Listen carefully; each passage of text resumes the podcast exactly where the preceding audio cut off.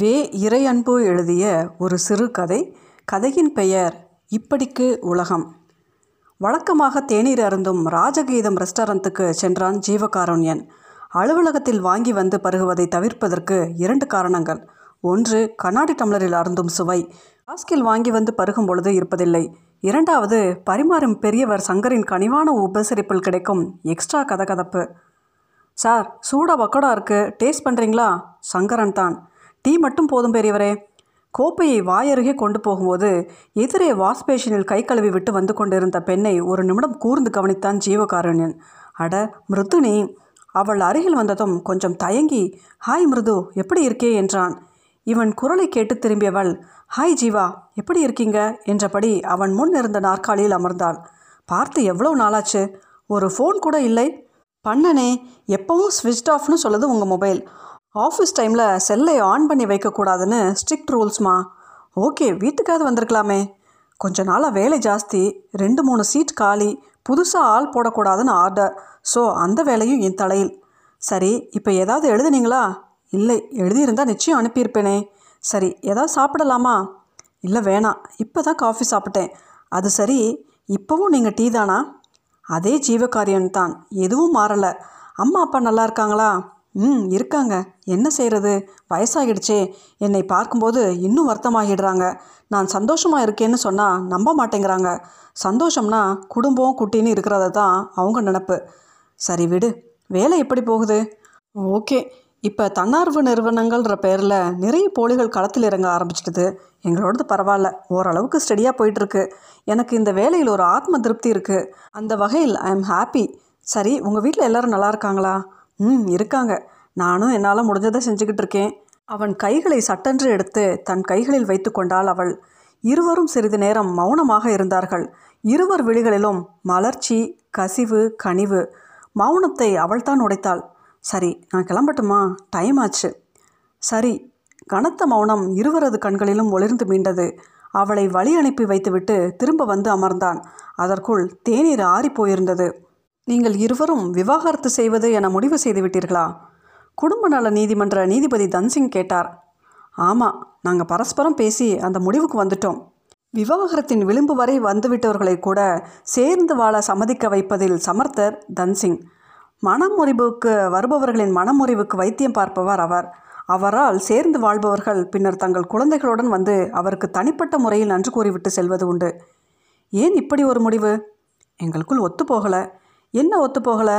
அவர் உங்களை டார்ச்சர் செய்கிறாரா அல்லது வேறு ஏதாவது எதிர்பார்ப்பில் குறைகள் இருக்கா? அதெல்லாம் ஒன்றும் இல்லை.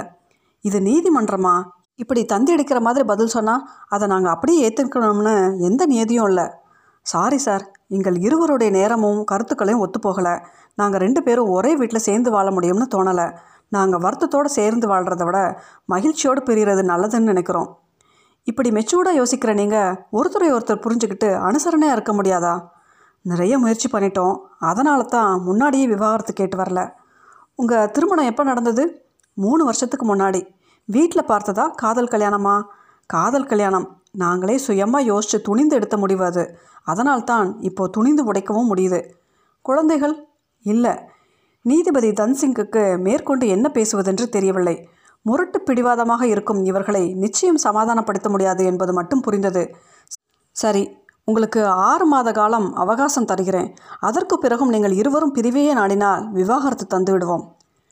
டிசம்பர் எட்டாம் தேதி நீதிபதி இருக்கையில் தன்சிங் ஜீவகாரணியனும் மிருதுனியும் ஜோடியாக சிரித்துக்கொண்டே பேசியபடி வருவதை பார்த்தார். காலம் காயங்களை ஆற்றும் என்ற பழமொழி சரிதான் என நினைத்து கொண்டார். அவர்களை பார்த்து நீங்கள் உங்கள் முடிவை மாற்றிக்கிட்டீங்க ஆமை கரெக்ட் என்று உற்சாகமாக கேட்டார். சாரி யுவரானர் எங்கள் முடிவில் எந்த மாற்றமும் இல்லை. நாங்கள் பிரியறதான் விரும்புகிறோம் அவருக்குள் அதிர்ச்சியும் கோபமும் குழப்பமும் அலையடித்தது. ரெண்டு பேரும் சிரிச்சிட்டே வந்தீங்க. இப்போ பிரியறோம்னு சொல்கிறீங்களே ஆமாம் சார். நாங்கள் ரெண்டு பேரும் ஒரே பைக்கில் தான் வந்தோம். அவர் வீட்டுக்கு போய் நான் தான் அவரை அழைச்சிக்கிட்டு வந்தேன். இந்த வழக்கு முடிஞ்சும் கூட நாங்கள் ஒன்றா தான் போவோம். இன்றைக்கி லஞ்ச் ரெண்டு பேரும் சேர்ந்து சாப்பிட்றதா பிளான் பண்ணியிருக்கோம். குழப்புறீங்களே என்றார் தன்சிங். விவாகரத்து வழக்குகளில் ஒருவருக்கொருவர் முறைப்பாக நடந்து கொள்வது தான் சகஜம். வழக்கு முடிந்ததும் இனி ஜென்மத்துக்கும் உன் மூஞ்சில் முழிக்க மாட்டேன் என சீறுவது தான் அவர் இது நாள் வரை பார்த்த கிளைமேக்ஸ் காட்சி. இது என்ன புதுசாக இருக்கிறதே என்று குழம்பினார். இதில் குழப்பம் ஒன்றுமே இல்லை. நாங்கள் கணவன் மனைவியாக இல்லைனாலும் நண்பர்களாக தொடருவோம். ஒருத்தர் வளர்ச்சியில் ஒருத்தர் சந்தோஷப்படுவோம். எங்கேயாவது சந்திச்சா அன்பு மாறாமல் புன்னகை மாறாமல் பேசுவோம். மொபைலில் பேசிக்குவோம். அதில் எல்லாம் எந்த மாற்றமும் இல்லை. எங்கள் கல்யாணத்துக்கு முன்னாடி நாங்கள் அப்படித்தானே இருந்தோம். எங்கள் அன்பு நன்றியறிதலாக எப்போதும் இருக்கும். ரொம்ப தெளிவாக இருக்கீங்க. என்னைக்காவது மனம் மாறி இருவரும் சேர்ந்து வாழ்ந்தா எனக்கு சந்தோஷம்தான். இப்போது உங்கள் விவாகரத்தை அனுமதித்து ஆணை வழங்குகிறேன். நான்கு ஆண்டுகள் ஆகிவிட்டன. என்னவோ ஒரு தயக்கம். தொடர்பு கொள்வது சுணக்கம். இன்று நடந்த சந்திப்பு அவர்கள் நீதிபதி முன்பு அளித்த வாக்குமூலத்தில் எந்த மீறலும் இல்லை என்பதை உறுதிப்படுத்தியது. மூன்று ஆண்டுகள் பழகிய நாட்களில் எத்தனை மகிழ்ச்சியான அனுபவங்கள். ஒருவர் கைப்பிடித்து ஒருவர் மௌனம் காத்த காதல் பொழுதுகள். இருவரும் இனிமையாக ரசித்த இசை படித்து கொண்ட புத்தகங்கள் ஒருவர் மடியில் ஒருவர் சாய்ந்து தன்னை மறந்திருந்த கணங்கள் எல்லாமே சத்தியம். அவற்றை எப்படி முழுமையாக உதறிவிட முடியும்? அவை உண்மையாக இருக்கும் பொழுது அதை பகிர்ந்து கொண்டவர்கள் மட்டும் விரோதிகள் விரோதிகளாகிவிட முடியுமா? அன்று வாழ்ந்தவை உண்மை என்றால் இந்த கணமும் உண்மைத்தான் அந்த நினைவுகள் எப்பொழுதும் மனதில் வண்டல் போல ஈரமாக படிந்திருக்கும். புன்னகையால் இன்றும் ஒருவரை ஒருவர் புதுப்பித்து கொள்ள அது துணை நிற்கும். ஜீவகாருண்யன் நினைவுகள் உருக தேநீரை பருகினான். மிருதினிக்கு கடிதம் எழுத வேண்டும். அடுத்த புத்தகத்தை அவளுக்குத்தான் காணிக்கையாக்க வேண்டும். அவளோடு வாழ்ந்தது கொஞ்ச காலம் என்றாலும் அது உண்மையானது. அவளைப் போலவே அதுவே அவர்கள் வாழ்ந்ததற்கும் வாழ்வதற்கும் அர்த்தமுள்ள சாட்சி.